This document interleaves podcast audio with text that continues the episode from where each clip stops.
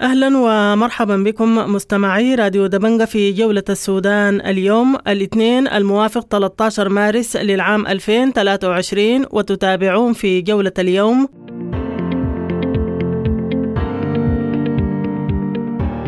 زيارة نائب رئيس مجلس السيادة محمد حمدان حميتي وعضو مجلس السيادة الفريق أول ركن شمس الدين الكباشي إلى دولتي أريتريا ودولة جنوب السودان ونقيب الصحفيين عبد المنعم أبو إدريس يعلق.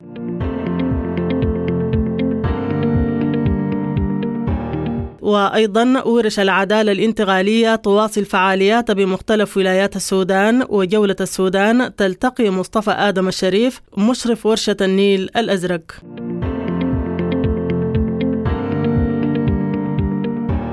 وأيضا تتابعون الدكتورة هبة عمر رئيسة للجنة التمهيدية للأطباء ومحجوب كناري يعلق.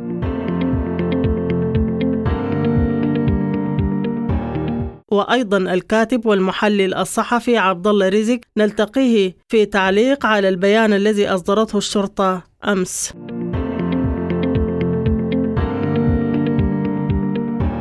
ونختم جولة السودان اليوم بإلقاء شرطة الأراضي القبض على الصحفية إخلاص نمر وجولة السودان تلتقيها وتكشف تعرضها للضرب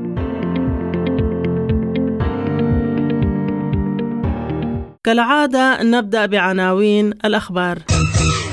أحييكم أعزائي المستمعين وأقدم لكم فيما يلي موجز بأهم عناوين الأخبار في راديو وتلفزيون دبنجة الموافق 13 مارس 2023 استئناف ورشة العدالة الانتقالية في الدمازين بعد إيقافها ليوم واحد ومشاركون في ورشة كسلة ينتقدون إصرار السلطات على منع الورشة. إصابة مئات التلاميذ في الدمازين والروسيرس ومحلية الكرمك بإقليم النيل الأزرق بمضاعفات جراء تناول العقاقير الوقائية المضادة للبلهارسيا والسلطات توقف الحملة. تنسيقيات لجان المقاومة بولاية الخرطوم تعلن عن مليونية جديدة تنطلق غدا الثلاثاء نحو القصر الجمهوري شعارها الثورة نقابة ولجنة حي احتفاء بالحراك النقابي. قانونيون الظروف غير مهيئة لتطبيق العدالة الانتقالية لعدم هيكلة مؤسسات الدولة وغياب السلطة المدنية ودولة القانون. خبراء ورش العدالة الانتقالية الجارية ستكون إيجابية لو ركزت على شرع مفهوم العدالة الانتقالية وتعريف المجتمع والضحايا. مقتل سائق برصاص الشرطة في الخياري بولاية القضارف ومحتجون يغلقون طريق الخرطوم القضارف احتجاجا على الحادث. وفاة أربع أشخاص وإصابة أكثر من 25 شخصا في حادث مروري لعربة لوري في طريقها من بورسودان إلى قرورة ترحيب واسع بانتخاب اللجنة التمهيدية لنقابة الأطباء ونقابيون يعتبرونها بداية لإنشاء عدد من النقابات المهنية. لجنة أطباء السودان المركزية تعلن مشاركة عشر ألاف طبيب في أعمال الجمعية العمومية التي انتخبت اللجنة التمهيدية لنقابة الأطباء. رابطة الأطباء الاشتراكيين. انتخابات اللجنة التمهيدية لنقابة الأطباء تمثل بداية السعي نحو نقابة فئوية تمثل عموم الأطباء وتستعيد الحقوق المسلوبة. نقابة الصحفيين السودانيين تدين استهداف الشرطة للصحفية إخلاص نمر بالإيذاء الجسدي والاحتجاز القسري بالخرطوم يوم الأحد. الصحفية إخلاص نمير تعلن اعتزامها مقاضاة شرطة الأراضي بسبب التعدي عليها جسديا أثناء تغطيتها لإزالة منازل بالخرطوم. أزمة حادة في مياه الشرب بالأبيض ووالي شمال كردفان يوجه قطاع المياه بضخ كميات إضافية من الماء. الشرطة تكشف عن هجوم شنه مسلح وحركة تمازج على مركز للشرطة في الخرطوم وإطلاق سراح عدد من الموقوفين عنوة. وحركة تمازج تتهم الشرطة في الخرطوم بالاعتداء على أحد قادتها وتعمد استهداف منسوبيها. صحفيون ومحللون سياسيون زيارة حميتي إلى أسمرة ترتبط بتحالفات إقليمية ودولية في إطار التنافس الأمريكي الروسي ويتوقعون مناقشة قضية شرق السودان. محللون سياسيون. زيارة كباشي تأتي في إطار التنافس بين طرفي المكون العسكري وتهدف لمناقشة الخلافات بين قيادات دولة جنوب السودان ومتابعة مصفوفة السلام المحدثة لاتفاق جوبا لسلام السودان. الصحفي والمحلل السياسي قرشي عوض إلقاء اتفاق جوبا من شأنه. فتح المجال واسعا لمناقشة قضية الحرب والسلام في السودان بمشاركة جميع الكيانات الحقيقية التي تمثل أهل تلك المناطق. مؤتمر خريجي البيا يختتم أعماله في بورسودان اليوم بعد انعقاد لثلاثة أيام ويخرج بتوصيات مهمة في مختلف المجالات. عمال مصنع سكر حلفة الجديدة شرقي السوداني يشتكون من عدم صرف رواتب ثلاثة أشهر. كان هذا الخبر الأخير في عناوين النشرة إلى اللقاء.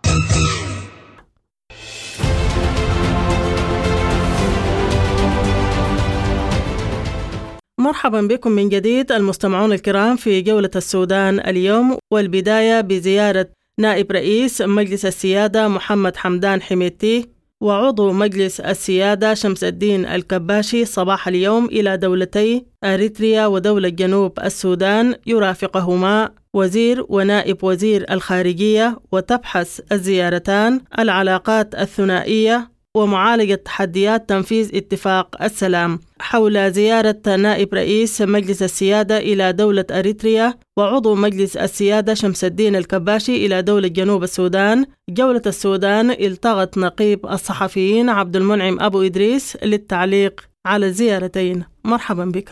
زيارة محمد حمدان دقل وحميتي قائد قوات الدعم السريع ونائب رئيس مجلس السيادة لدولة أريتريا. هي زيارة لم يتم الإعلان عنها مسبقا إلا عبر تسريبات إعلامية ولم يتم تحديد أجندة الزيارة. الواضح أن هذه الزيارة مرتبطة بتحالفات إقليمية ودولية يتحرك فيها الدعم السريع في منطقة في المنطقة الأفريقية. آه سواء كان علاقاته لأن الدعم السريع أصبح لديه علاقات إقليمية ودولية آه بمعزل عن حكومة السودان وهو يتحرك في إطارة. آه فالواضح أن هذه الزيارة مرتبطة بالتنافس ما بين الولايات المتحدة الأمريكية وروسيا في الإقليم في ظل التقارب الكبير ما بين أريتريا وروسيا. والحديث عن أن روسيا تريد أن تبني قاعدة بحرية في مدينة مصوع خاصة أن وزير الخارجية الروسي سيرجي لابروف عندما زار إريتريا كانت الزيارة في مدينة مصوع وعلق كثيرا حول أهمية هذه المدينة وإمكانية أن يكون لها دور في المنطقة في القريب العاجل. على الرغم من أنه هناك محاولات من الجانب الأمريكي ظهرت خلال زيارة أفورجي لنيروبي وزيارة أفورجي الأخيرة للمملكة العربية السعودية لكن في اعتقادي أن هذه الزيارة جزء من تحركات ونسج تحالفات الدعم السريع في الإقليم ومع قوى دولية. أما زيارة الفريق الكباشي شمس الدين الكباشي لجوبا فهي مرتبطة بشيء رئيسي الخلافات التي برزت أخيرا ما بين الرئيس دولة جنوب السودان سلفاكير ميارديت ونائبه رياك مشار عقب إغالة وزير الخارجية لدولة جنوب السودان بواسطة قرار من سلفاكير ولعله أنه هناك مخاوف حقيقية في أن هذه الخلافات يمكن أن تتطور إلى أمر آخر. لأنه في ذات اليوم الذي وصل فيه كباشي إلى جوبا سيصل رئيس وزراء أثيوبيا أبي أحمد لمحاولة للملمة قضية الخلاف ما بين سلفاكير ورياك مشار. كما أن على المستوى الداخلي السوداني الرسالة تقول كأنما العلاقة مع جوبا أصبحت علاقة مع جانب من المكون العسكري هو القوات المسلحة وليست منفتحة على الدعم السريع بشكل أساسي على الرغم من أنه يعني ظل حميتي أثناء التفاوض والوساطة الدولي جنوب السودان ما بين الحكومة السودانية والحركات التي وقعت اتفاق سلام جوبا أنه حميتي هو الذي يتردد على جوبا جوبا بكثافة. مما يشير إلى أن هناك تحولات في العلاقات الإقليمية وكل طرف من الأطراف العسكرية السودانية في ظل خلافاتها يحاول أن يظهر بأنه هو لديه علاقات في الإقليم وأنه لديه حلفاء في الإقليم.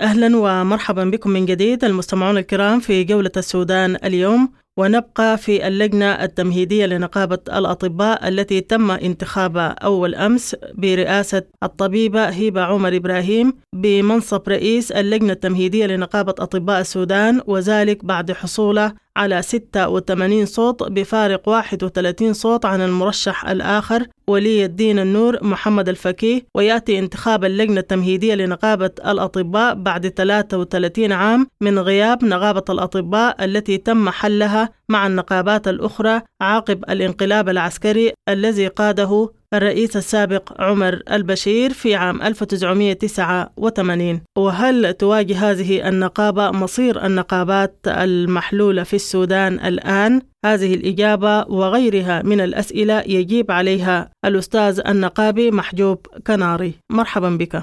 آه طيب آه هي نقابة الأطباء نقابة من كل النقابات الثانية أنه يعني ما انقطعت طيلة ال 30 سنة دي كانت بتاخذ أسماء وأشكال مختلفة لكنها كانت موجودة في جسم المرابي تتويج النضالات بعثت للجمعيه العمومية اللي حدث يوم الجمعه ده هو درس عملي لكيفية المحافظة على الإرث النقابي السوداني. أساسا هي النقابات في معايير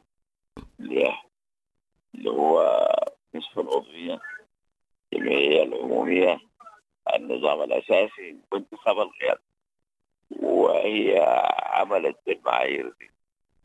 هذا حيكون للعملية دي ما بعدها. بمعنى إنه باقي النقابات اللي لسه ما ما تحركت بعد كده هتتحرك. وحسب النقابات الآن حتواجه نفس المعضلة اللي واجهتها نقابة الصحفيين فكيف حتقدر تواجه المعضلة دي؟ هي السلطة ما دائرة نقابات وكل مرة بتتعذر في حاجة.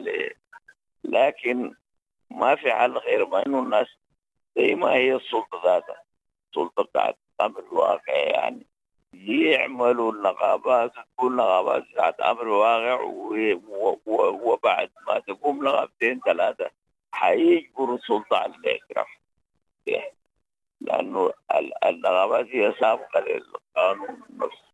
إذا كانوا يتكلموا عن قانون. والظروف السياسية والاقتصادية والحاصل ما ما ما, ما بتسمح إنه الفراغ النقابي ده يستمر أكثر من كده يعني لابد من من حل. الحاجة الثانية الحقوق تنتزع. يعني ولا تعطى. إذا كان الناس حينتظروا لأنه الحكومة تسمح لهم بممارسة العمل النقابي حينتظروا كثير. عشان كده الناس تقلع حقها تعمل نقاباتها وتخد الحكومة أمام الأمر الواقع. طيب الحاجة اللي ممكن تحقق النقابات دي في ظل عدم اعتراف الحكومة بها شنو؟ النقابات إذا مشت المسألة زي ما حصل في نقابة الأطباء دي حتتجمع وممكن بواسطة أدوات المجربة الإضراب السياسي والسياسة المدني تفرض ما تريده وما يريد الشعب السوداني تاريخيا النقابات هي اللي بتاسس التغيير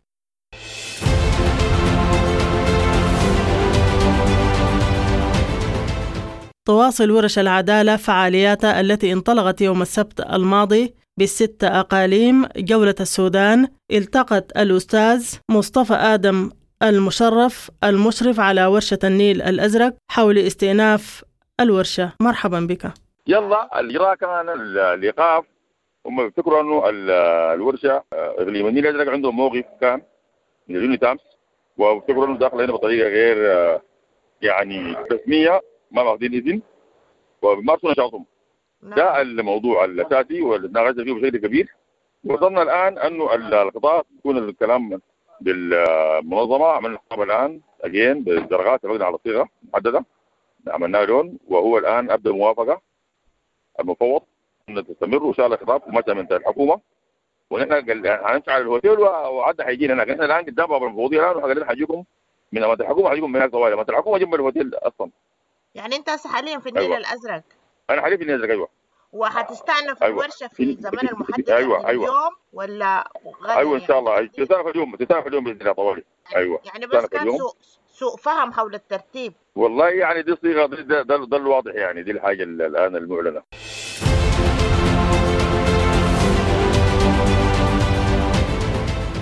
مرحبا بكم من جديد المستمعون الكرام في جولة السودان اليوم ونبقى في البيان الذي أصدرته الشرطة مساء أمس الأحد والذي أثار جدل واسع على وسائل التواصل الاجتماعي وذلك لعدم وضوح المعلومات التي سعى لإيصاله وحمل البيان اتهامات وتحذيرات لجهات لم يسميها داخل الشرطة وحاول العديد من العبارات التي وصفت بالغامضة. حول هذا البيان جولة السودان التغت الكاتب والمحلل الصحفي عبد الله رزق للتعليق على البيان الذي أصدرته الشرطة. آه، بيان الشرطة حاز على كل الاهتمام من من قبل الرأي العام كما ينعكس في ال social آه، ميديا.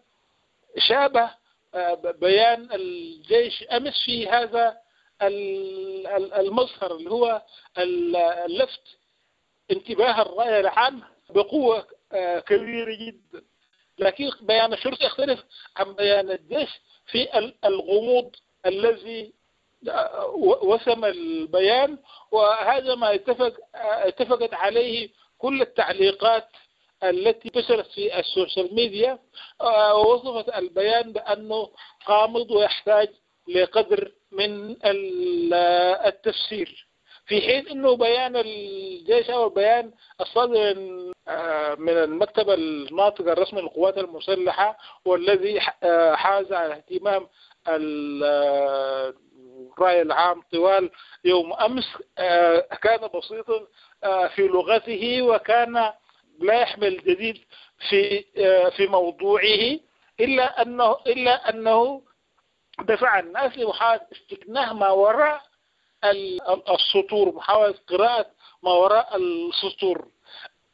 نفس هذا ما حدث ويحدث اليوم والآن في ال social media في محاولة آه، تفكيك أو تفسير آه، البيان الغامض الذي صدر من ال- الشرطة. وهو كما آه، كما توحي لغته والآية التي تصدر بها البيان التي تتحدث عن آه، فاسق آه، يحمل أخبار غير آه، صحيحة آه، أنه البيان يتم في في سياق آه، صراع أو مواجهة مع جهة مجهولة البيان لم وه- وهذا آه، شيء غريب أن تدخل الشرطة في في في صراع آه، مع جهة غير معلومة وتصدر آه، بيان جماهيري يشرك ال- الرأي العام آه، في في مثل هذه ال- ال- القضية التي تبدو معقدة ولا يقول البيان عنها أي شيء عن الجهة ال- التي تص- تصارع مع الشرطة أو حول القضية التي آه، تشكل موضوع الصراع أو تفاصيله. وهذا ما دفع إلى إلى محاولات متعددة لتفسير البيان تفسيرات آه، آه، وغلب عليها محاولة آه، إيجاد أطراف مشتبكة في هذا الصراع من داخل ال- الشرطة نفسها. هذا هذا الاتجاه ما ذهبت إليه آه، بعض التفسيرات أو بعض التأويلات أن البيان هو يعكس نوع من الصراع آه، في داخل الشرطة بين بعض الأجنحة آه، أو بين بعض التكتلات أو بين بعض الأفراد على مستوى آه، قيادات الشرطة وهي تفسيرات آه، آه، ليس هناك ما ما يسندها أو ليست مصادر من الممكن أن يستوثق عنها. لذلك البيان أغرق الرأي العام في مجموعة من أو في جو من البلبلة وفي عملية لا لا لا نهاية لها من التأويلات والاجتهادات والاستفسارات التي التي تسعى إلى محاولة إدراك الحقائق الكامنة وراء وراء البيان. صدور البيان نفسه من الممكن القول أو الاستنتاج بأنه يعني يعكس شكل شكل ما من من أشكال عدم التعاطي العقلاني مع المشكلات أو القضايا أو التحديات التي يمكن أن أن تواجهها الشرطة بشكل مختلف وبطريقة التعامل مختلفة غير إصدار البيانات الجماهيرية واللي هي بعض من وسائل العمل السياسي. افترض بأن بأن تتوفر لدى جهاز الشرطة وسائل فعالة تمكنها من مواجهة المشكلات التي تقابلها بطريقة موضوعية وبطريقة قانونية. وبعيدا عن أسلوب التعبئة الجماهيرية أو التحريض أو خلافه والذي ينم عن افتقار للأدوات اللازمة في إدارة الأزمات أو التحديات التي تواجهها الشرطه ويعكس نوع من القصور في هذا الجانب. كذلك تبدو يعني ظاهرة غير إيجابية أو ظاهرة سلبية مسألة لجوء الأجهزة النظامية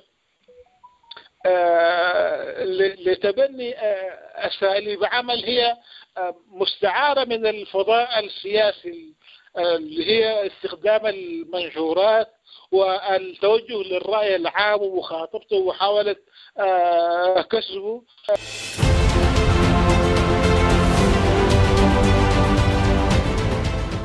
ونختم جولة السودان اليوم بإلقاء شرطة الأراضي القبض على الصحفية إخلاص نمر. وهي ناشطة حقوقية وكاتبة متخصصة في قضايا البيئة وتغيير المناخ بصحيفة الساقية بريس أثناء تصويرها لعملية تكسير أحد المنازل بامتداد أركويت المزيد في حديثة لبرنامج جولة السودان. أنا مشيت المعمورة مربع 65 اللي هي غرب شارع الستين.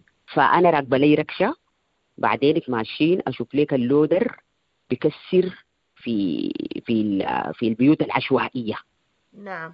والنسوان جايطات جوا الحاجات جوا عدتهم ديك وديك تفتش ونسوان يعني ما لابسين هنا يعني قاعدين كده يعني زي قاعدة البيت يعني شفتي؟ نعم. ولابسين في الحتة ديك ويفتشن ويعاينن والناس دي ملمومة وبتاع اللودر يشيل ويكسر ويكورك وما عنده فيهم شغلة ويكسر يكسر. أنا راكبة جوا الركشة على التعترني نزلت من الركشة. نعم. نزلت وبديت أصور. أنا ما شفتهم خير. أنا لو شفتهم الحكاية دي كلها ما حتحصل لأنه كنت حالبت جوا الركشه وأصور. نعم. فهم كانوا حولي ما شفتهم بعد شوية يجوني لك أكثر من 10 أنفار ضربوني في كتافي ديل. لا من كتافي وجعني. وأنا أقول لهم يا جماعة ما تضربوني. أنا حنزل من الركشه دي ما تضربوني.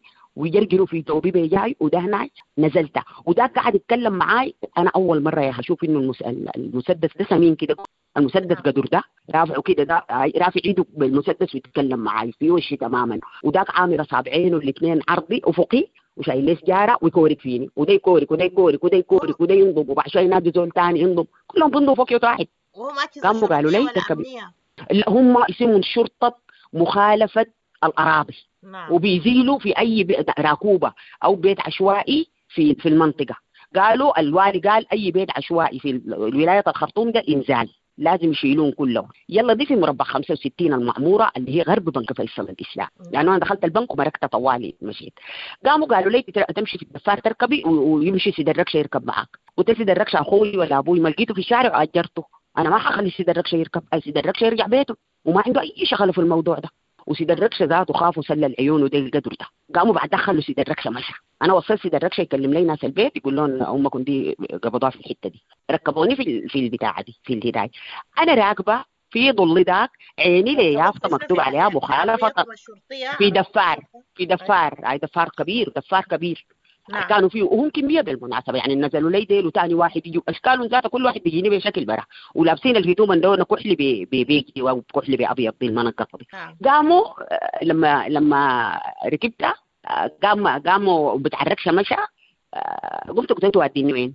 قال إحنا حنمشي وواحد قاعد جنبي قال لي إحنا حنمشي شرطة الرياض قلت له كويس سكت بعد شوية قال لي لا جا واحد ثاني قال إحنا حنمشي مخالفة الأراضي قلت له دي وفي وشي كده في يافطه مكتوب عليها. قلت له ديك يا هم ننزل نمشي بين قال لي لا حنمشي الرئاسة okay. قمت قلت ركبنا راكبين وقاعدين مرقنا من من دخلنا شارع الستين. دخلنا شارع الستين عندهم محلات ثانية داير يكسروا فيها. قمت قلت لهم حنمشي الرئاسة بتين. قال لي لما نمشي صوبة ونكسر أي إزالة في صوبة وبعد ذاك نجي المجاهدين. نكسر أي إزالة في في في أي بيوت عشوائية في المجاهدين. حتى بعد ذاك نحن نوديكي رئاسه رئاسه مخالفة الأراضي. okay قلت له قاعدة أنا. قاعدة وقاعدة وقاعدة. وهم نزلوا. قاعدة عقاب يعني شوفي كم ساعة أنا قاعدها في الهنايه يعني. قاعدة وقاعدة وراجاهم بس وقاعدة. ولا تكلمت ولا ده ولا. أنا طبعا زول بكورك في الناس وما بعرف أستعمل أي هنايه طوالي بكورك وكل زول بدي على راسه وبقول له عاجبك عاجبك عاجبك أخبط راسك في الحيطة. لكن مع ديل قلت عشان ما أطلع كلمة ما وياها. فقدت ساعي قلت خلاص أنا قاعدة. وأشتغل في تلفوني. بعد شوية مشوا شاوروا. ما عندي لون بورا. المهم يعني واحد فتح الباب اسمع أنا فكيت. قلت له فكيتني وين؟ فكيتك قال انزل خلاص امشي. الكلام ده وين؟ في الركن في التقاطع بتاع شارع. المدني مع شارع الستين. في مشتل هناك أفتكر هم دايرين يزيلوه لأنه أنا بعد ذاك موقف وكنت عطشانه وعيني طالعة. مشيت طوالي وبعد ذاك اتكلمت مع رئيس تحريرنا في الساقية بريس والخبر انتشر. ده كل اللي حصل يعني. قمت أنا قمت أنا بعد ذاك اتصلت على زول بعرفه فقام أدوني رقم رقم خالد العميد خالد اللي هو العميد خالد ده شنو؟ ده مدير حماية الأراضي. فقام قال لي أنا سمعت بالحكاية وكده يا إخلاص تعالي لي بكرة الصباح. أنا تحركت من بيتنا وانت لما ضربت لي ده أنا قربت عليه فقام قال لي أنا عندي اجتماع في الولاية. مركتها وبعدين كل نقابه الصحفيين طلعت بيان. ولا دارين آه أنا قلت هو أنا قلت له طالما أنت عرفته طالما انهم هو عملوا لي كده أنا داير أجي أقول لك. أنا اللي اتصلت عليه وقلت أنا عايز أجي أوريك إنه الناس دي بيتعاملوا مع الناس كيف. يضربوني ليه؟ ينزلوني ويجرجروني من ثوبي ليه؟ بعيد يجيبوا يقول لي ينزل بعنف وقالوا لي طبعا يعني جيب بعنف آه يتعاملوا بعنف هاي ده عنف والله ضربوني في كتافي دي ما خلوا ضرب. وقمت قلت له أول حاجة أنا ما جاي قال لي أنا ممكن أجيبهم هنا وشاكلهم. قلت له ما دارك تشاكلهم ما حقابل العنف بالعنف. أفتح لي بل أنا بفتح بلاغ وهم يمشوا يتحاسبوا. في الحاجة اللي هم عملوها. وبعدين يقول لي جيبي تليفونك أنا ما بدي تليفوني. هم طبعا قالوا لي جيبي تليفونك نمسحها قلت له أنا ما صورت لأنه الشمس اضاءتها كثيرة. جيب التليفون نمسحه. قلت له ما بديك. ما بديك تليفوني. أصله ما بديك تليفوني. دي حاجة خاصة وما بديك ليها. ما بديك تليفوني شو انت تليفوني طيب خطيته جوه فتحتي شنطتي وسكت. بلاغه وقمت بأي إجراء غني؟ لسه لسه أنا دابي طبعا هسه جاية لأنه ضرب لي الصحفيين يعني أنا قصدي إنه نقابه الصحفيين اللي قالت لي تعالي آه قالوا لي تعالي لنا لأنه مدير عام الشرطة جايين ومعاه مجموعة من الضباط عايزين يعتذروا لنا الم- آه يعني ضربوا لي نقابه الصحفيين إنه أنا أجيهم وكده دي الحاجة يعني أنت الآن. ستشرعي في الإجراءات القانونية أي أنا أي أنا حأعمل بلاغ في إنه الناس يرفعوا عنهم الحصانه ضربوني دي ليه بيقابلوني بعنف زي ده يعني؟ ليه نعم. بيقابلوني بعنف زي ده؟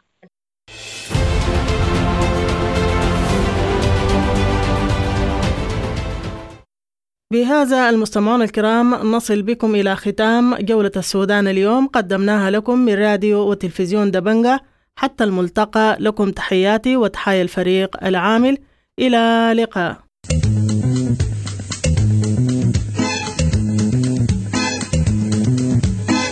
راديو دبنجا راديو دبنجا راديو دبنجا راديو دبنجا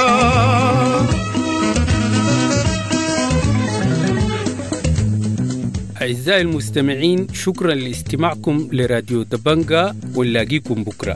دمتم بألف خير وإلى اللقاء.